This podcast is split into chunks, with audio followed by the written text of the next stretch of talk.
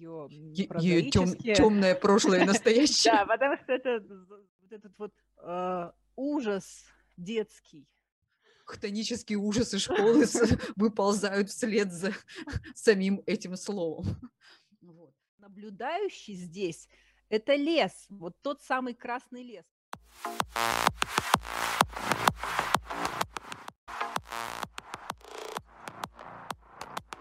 Здравствуйте, уважаемые слушатели. С вами подкаст «Город поэтов» и я, Екатерина Сумарокова, старший преподаватель Иркутского государственного университета, факультета филологии и журналистики. И я Анна Трушкина, филолог, э, литературный критик. Сегодня мы с вами говорим о поэзии Светланы Михеевой. Э, Светлана Михеева – наш современник, э, главный редактор газеты «Московский комсомолец Байкал».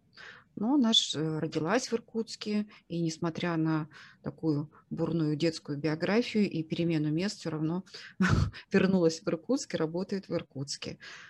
Закончила э, литературный институт имени Горького, автор э, поэтических книг «Происхождение зеркала», «Отблески на, на холме», «Яблоко тишина», «На зимние квартиры».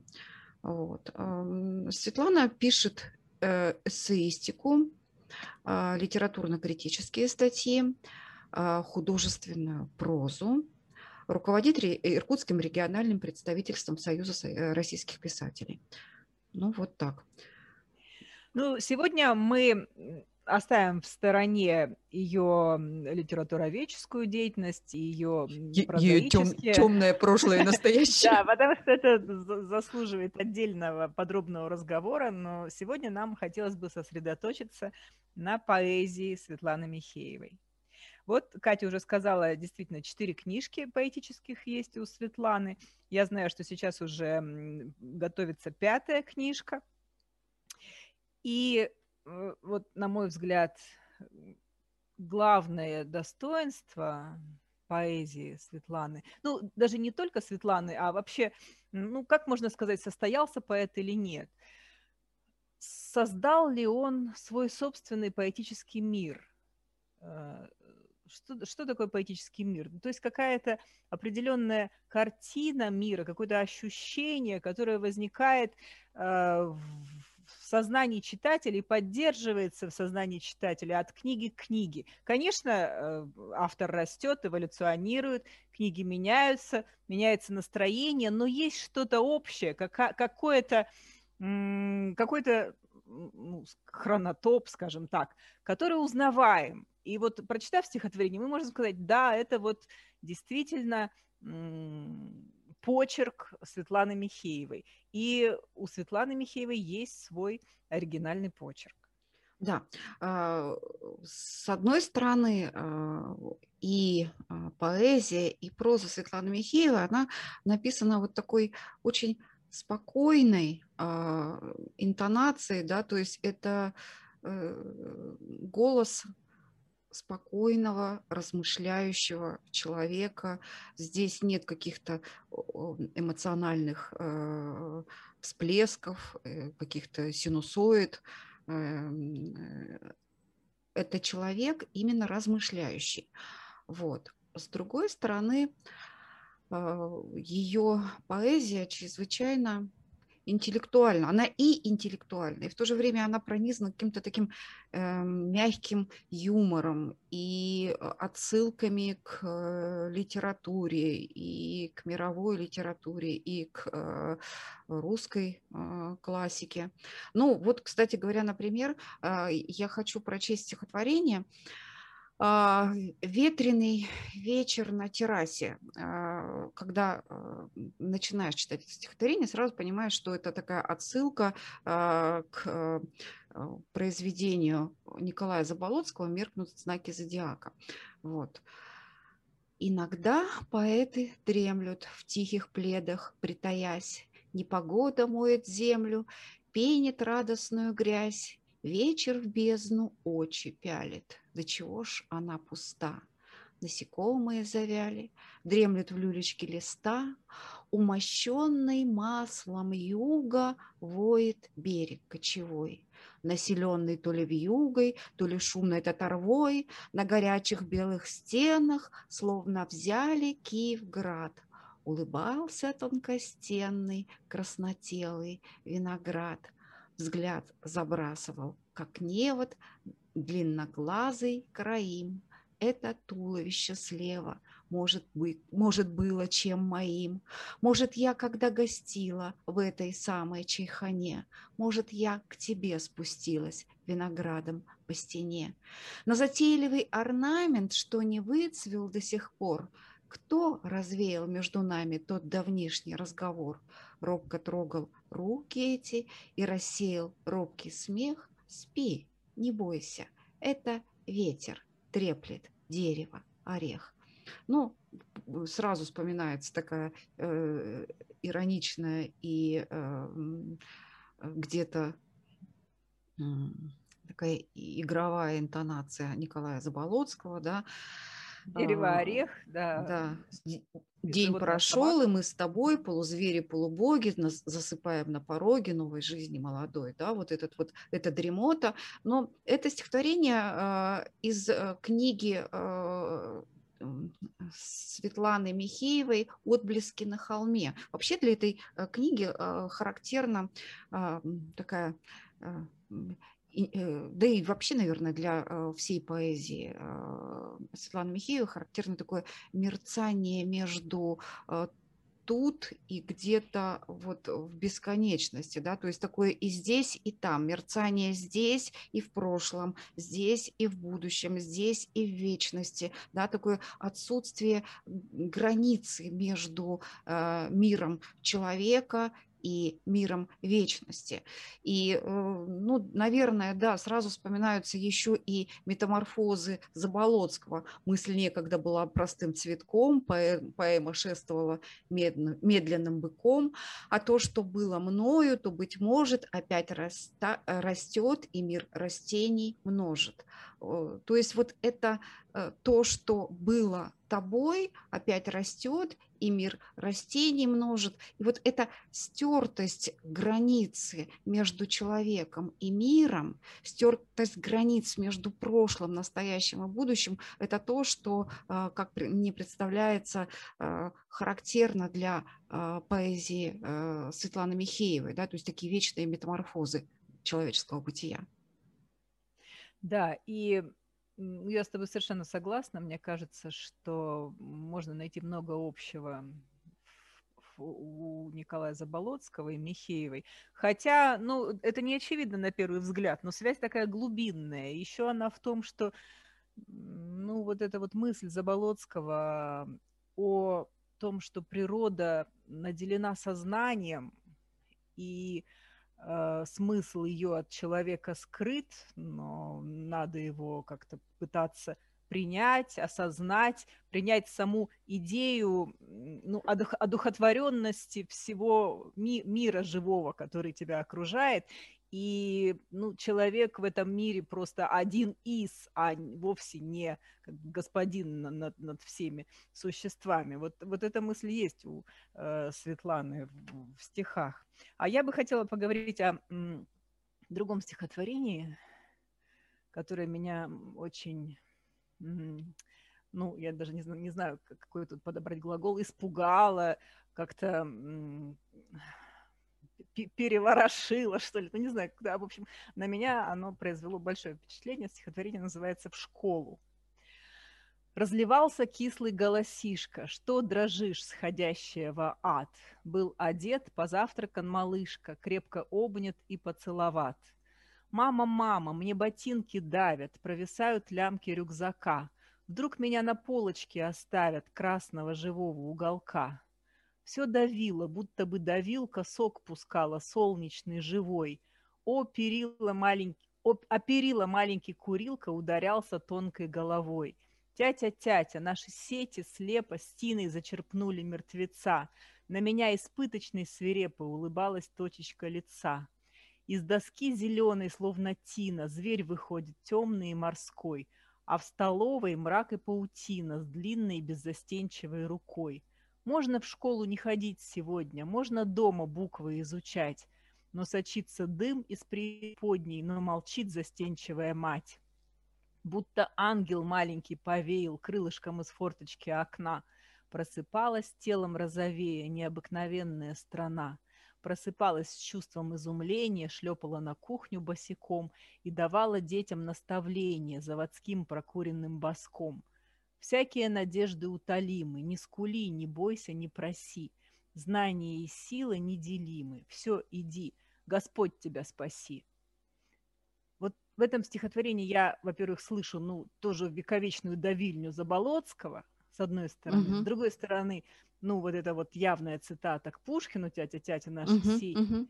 И еще одно стихотворение, которое подспудно здесь присутствует, ну, вот мне напомнило, это стихотворение «Лесной царь» Жуковского. Да, да. Та же ситуация. Ребенок, который на, как бы находится на границе двух миров, он открыт вот этому ужасу, этой хтони, которая на него наползает, и он чувствует э, вот эту вот смерть, которая его окружает и ждет, которая неизбежно вообще его подкараулит и схватит. И родитель, который, в принципе, тоже это все знает, но он его, ну, он как бы уже вырос, и он а, отгорожен своей какой-то взрослой броней от этого, и поэтому его утешение, оно такое достаточно лицемерное.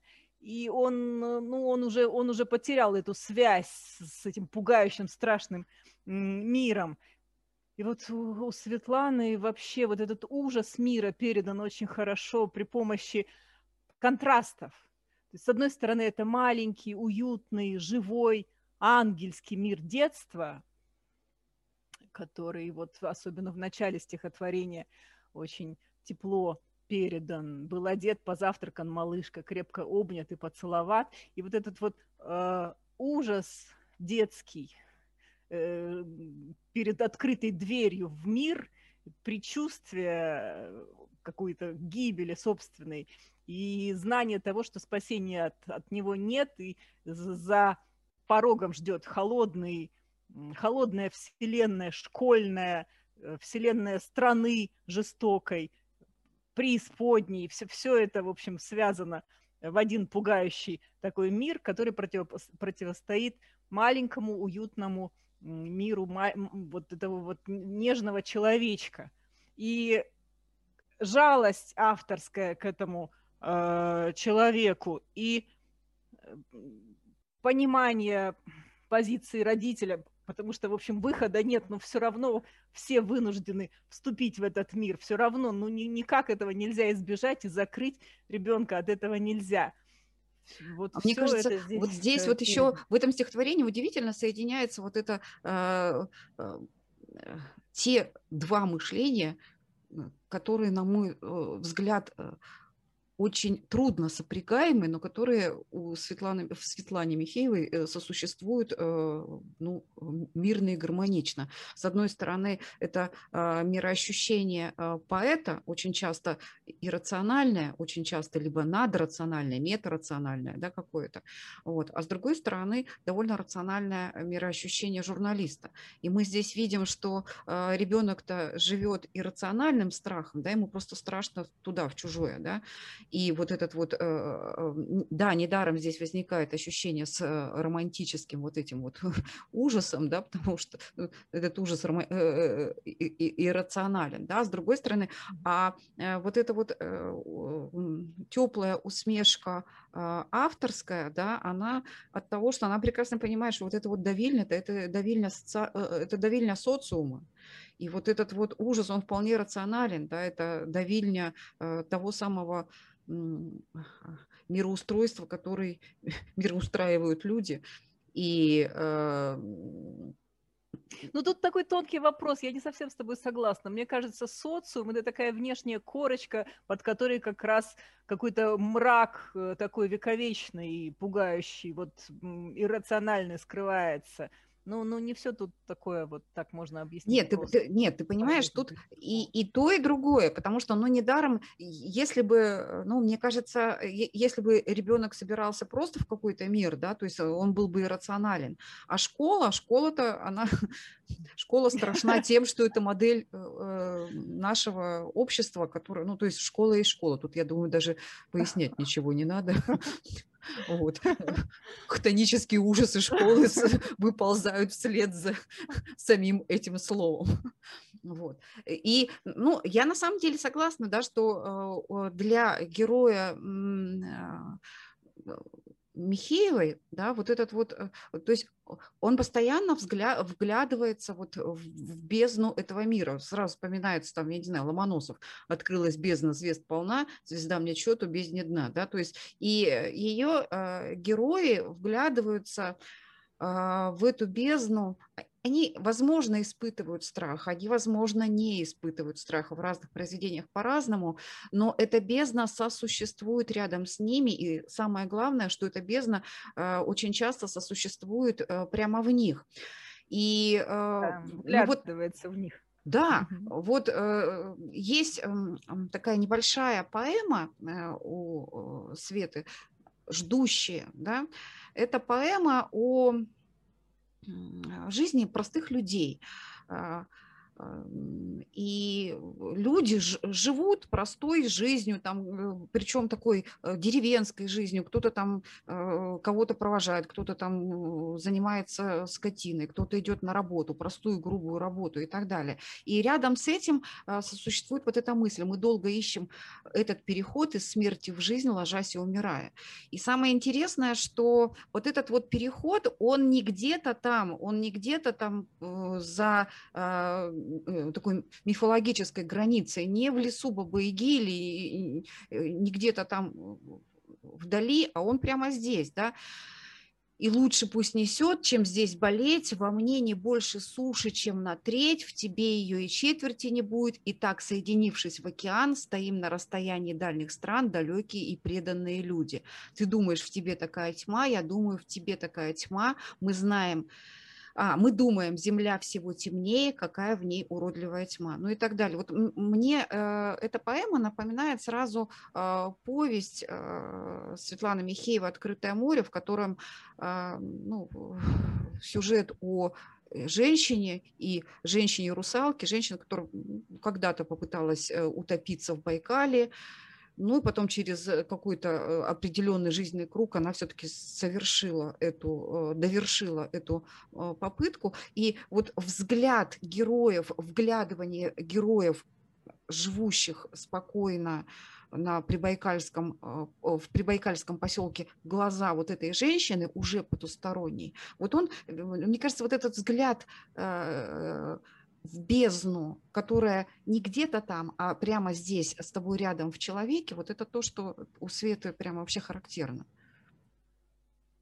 Да, Шаг... может быть. Шагнешь как Бог, в, как Бог в объятия пустоты и растеряешь ясные черты, то человек, то краешек озноба.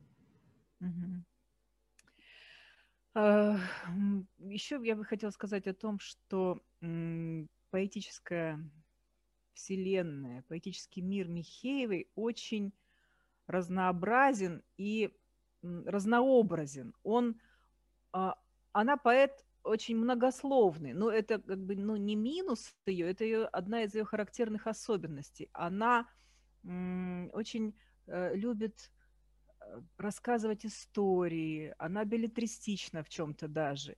Э, и это все, наверное, идет от желания охватить многообразие мира, его многослойность. Вот эти вот перечисления, даже в том стихотворении, которое ты сейчас прочитала, повторы постоянные, возврат к, к одному и то, тому же образу, несколько раз повторенный образ.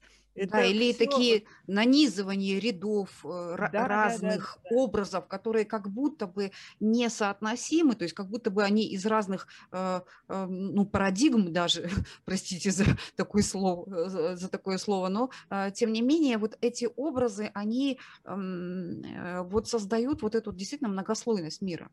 Вот мне, если искать какой-то зримый образ, напоминающий поэзию Михеева, мне кажется, это такой садовый пион, большой пион с множеством сочных, таких ярких лепестков. Каждый лепесток э, индивидуален по-своему, но в то же время они все вместе соединяются в нечто вот такое целое, и ну, нельзя их рассматривать поодиночке. Вот я хочу поговорить о стихотворение, которое, я знаю, многим нравится друзьям Светланы. Стихотворение называется «Красный лес». Ливень потную ладонью накрыл земляничную память. Цветы обомлели, облепиха трясется в ознобе. Я весь маленький-маленький такой кустик. На задних рядах, если смотреть в окно, выпивают коньяк. Октябрь загрыз домишка, как курицу. Окошко не чищено, курицын глаз. Но видно, на задних рядах выпивают коньяк. Мужики, очкастый один, два других с бородой на двоих, кучерявой и пыльной. Есть еще в пиджаке дрыщ, есть еще женщинка или ее привидение. Октябрь облепиху кладет в розоватую пасть. Красный лес оживает и движется. Видно ему в окошко, кто-то знакомый рот разевает пред зрительным залом. Зрителей мало, верно читают стихи, думает облепиха. Октябрь разочарованно смотрит, дышит в стекло. Боже, читают, думает. Здесь еще что-то читают. Зря, что ли, я развожу эти краски? Для кого? Зря, что ли, этот воздух освежаю небесной водой? Эти сидят и читают. Кто-то знакомый тем временем злится в окне, закрывает свой рот, складывает листки. Мол, не слушает, что ли, никто. Смотрит в окошко с другой стороны. Движется лес или кажется, или кажется может, ему. Нервной походкой присоединяется к пирующим. Вот это стихотворение прежде всего интересно – сменой точек зрения. Угу. Вот с смещением точек зрения. Сначала непонятно, кто смотрит в окно, но по ходу стихотворения мы понимаем, что наблюдающий здесь это лес, вот тот самый красный лес. Он смотрит в окно на людей, которые внутри комнаты читают стихи. Это вообще очень редко бывает. Я не, не могу аналогов э, вообще таких привести стихотворных. То есть наблюдатель и субъект здесь – это вот та самая природа. Ну, тут, конечно, параллель шекспировская, да, Бернамский угу. лес, который э, движется из, из, из Макбета, да, из, да, известный да. образ. Но прежде всего интересно, что природа здесь, вот то, о чем мы говорили, она обладает душой, обладает сознанием. И она обладает она... интеллектом, да, интеллектом, интеллект. потому что э, природа, обладающая душой, это, в общем, до, достаточно общее место, да? То есть Совершенно это... с тобой согласна. Угу. Да, она, она э, анализирует лес, э, эту ситуацию, делает какие-то выводы, что там читают стихи, и ну, мы не можем не отметить, что природа здесь тоже достаточно агрессивна. Октябрь как хищник, там обглоданная курица, угу. и вот это вот октябрь облепиху кладет в розоватую пасть. Ну, в общем, да, э, эта природа, она такая достаточно пугающая и представляющая опасность, может быть, Э, стихия, наступающая на этот маленький, не знаю, домик, в котором внутри э, несколько людей выпивают коньяк и читают стихи. Э, они как раз эм, представляются читателю в каком-то помещении таком достаточно уютном и безопасным, а лес на них наступает со всех сторон. Это, в общем, достаточно страшная, пугающая картина, если вдуматься. Но в то же время автор э, с иронией все это описывает. Тут есть такие достаточно юмористичные строки, в общем, вызывающие улыбку. Я, облепиха трясется в ознобе, я весь маленький-маленький такой кустик. Ну и потом, как описывается эта компания – с женщинкой и с бородачами, которые выпивают коньяк. Сама ситуация такая достаточно забавная. То есть вот, вот опять э, мерцание, как ты говоришь, мерцание между нескольких каких-то смыслов. Опасностью и уютом, каким, какими-то пугающими вещами и вполне безопасными стихами, коньяком достаточно м, привычными нам.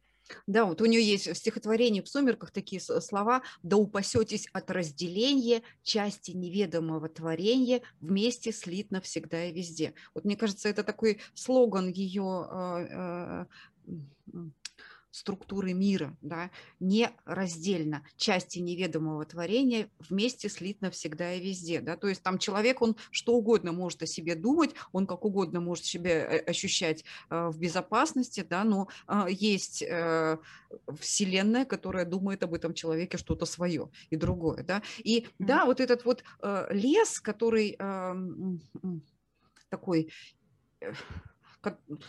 который больше человека, и больше человека по смыслу даже, не, по, не, не, не в количественном отношении, да, а по да. смыслу он больше человека, да, вот э, для Светланы достаточно да, такой, такой образ сквозной. Вот стихотворение, например, «Грибное время», Лес продолжает течь, как ни в чем не бывало, вверх, где его ожидает дождь, где его ожидает то, с чем не справится никому. Гибель памяти, чернота, выходящая изо рта, опрокинутая листва и другие во мне слова. Я встречаю его, грибник, верный промыслу своему. Дуб ракочет, дразня туман, выползающий из низин, С этой ясностью в голове между выгнутых орликов, Выгорающих от любви в пальцах осени золотых, Ты, как ты, обретаешь цвет, цвет как истинный вес вещей между пыльных седых хвощей, умирающих на глазах, уходящих ко мне во тьму. Все готовится к одному, а приходит не к одному. Собирай поскорее грибы и оставь этот лес. Беги, мой последний тебе совет. Вот река в тишине ползет, пожирает сырой туман. Гул ее говорит, беги, от чего бежать и куда, если весь человек – земля, говорящая вверх и вниз, к самым белым своим корням, к самым черным своим камням, к самым синим своим ветрам, к самым темным своим шатрам, где един человек – его слышит верхнее существо, слышит нижнее существо. Между влажных грибных долин бродит тень золотых веков. Да? Вот, то есть мы сначала видим э, здесь э, вот этот лес как э, образ Вселенной, которая вбирает в себя жизнь и, самое главное, смерть. И этот лес противопоставлен человеку, маленькому, ничтожному человеку, который вдруг обретает свое «я», ну или «ты как ты», да, обретает свой цвет, обретает свой смысл на фоне этого на фоне вот этой уходящей в небытие природы, и вдруг прорастает вот а, в равновеликое а, лесу существо, которое способно пробраться и к самым белым своим корням, и к самым черным своим камням, и наверх, и вниз, человек весь земля, говорящая вверх и вниз. Вообще вот если говорить о литературных ассоциациях, они, конечно, совершенно вольные. Я не знаю, э, э, знакома ли Светлана с творчеством Ольги Токарчук, э, но это вот одна из самых ну, популярных э, писателей, прозаиков э, польских э, и лауреат Нобелевской премии, да, не, не, не, не, недавний. Вот, у нее в романе «Правик и другие времена» ну и не только в этом а, романе. А, а, у нее вот, она очень любит образ грибницы, образ грибницы как нечто скрытое, прорастающее под землей и объединяющее все везде. Там у нее настоящее царство грибов скрыто под землей, там, где никогда не проникает солнце, да, и вот те грибы, которые проросли наверх, это изгнанники, это грибы, которые обречены на смерть, а сама же грибница – это жизнь но жизнь смерти, жизнь разложения, жизнь того, что умерло, грибница – это власть над временем, грибница – это вот что-то, что объединяет все, вбирает в себя все. Так вот, э, какая-то такая вот ассоциация с этой грибницей у меня возникла, вот когда я читала это стихотворение, да, то есть вот э, все слитно, опять же, да, то есть если вернуться опять к, к э, Светиному стихотворению в «Сумерках», да, части невидимого творения вместе слитно всегда и везде, да, и одна бездна вглядывается в бездну другую.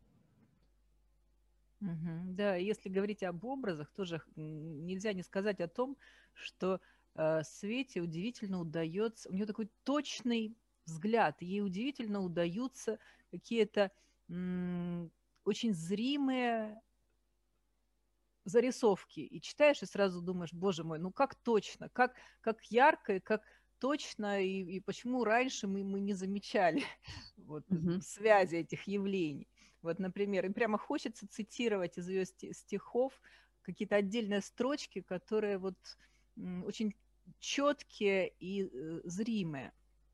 Например, связки писем и книг все увяло, и диван, что терпел, терпел расставание, желтой кожицей, как переспелая груша, треснул. Очень Мгм. прям видимый этот образ и, и э, очень И смысл. правдивый. Прав- Да. да, да, и сразу глубокий очень смысл, потому Мгм. что всегда есть какая-то подкладка у у Светы в образах. Или, например, часы выворачиваются кукушкой наружу, словно время свою обнажает душу. Мгм. Да тут просто о каждых, вот вроде бы всего две строчки, можно говорить и говорить о каждом образе. Космос накрыт красотой, точно крышкой.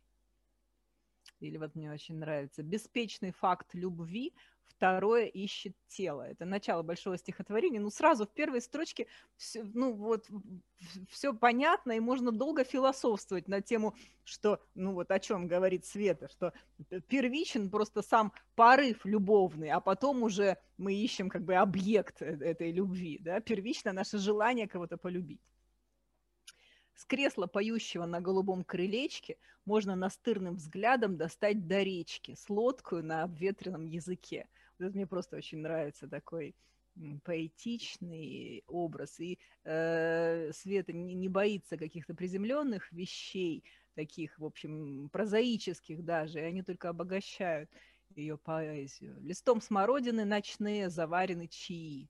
Тоже очень такой ароматный образ. Мгм. Ну или вот э, про, про дождь, да, выйдешь из дома и сразу ныряешь в дом, жизнь намокла, заброшена на потом, да, то есть ж- не, не человек нам- намок, а жизнь намокла Да, и да. заброшена на потом, да. Мгм. Да. Вот, ну и э, э, коль скоро мы э, говорим в нашем подкасте о а, то есть он называется у нас «Город поэтов», да, то есть хотелось бы чуть-чуть вот еще а, о стихотворении «Лестница на улице Грязнова». Иркутском Да, стихотворении. э, Мгм. и- иркутское стихотворение, да, посвященное городу Иркутску. Ну, все эту лестницу прекрасно знают.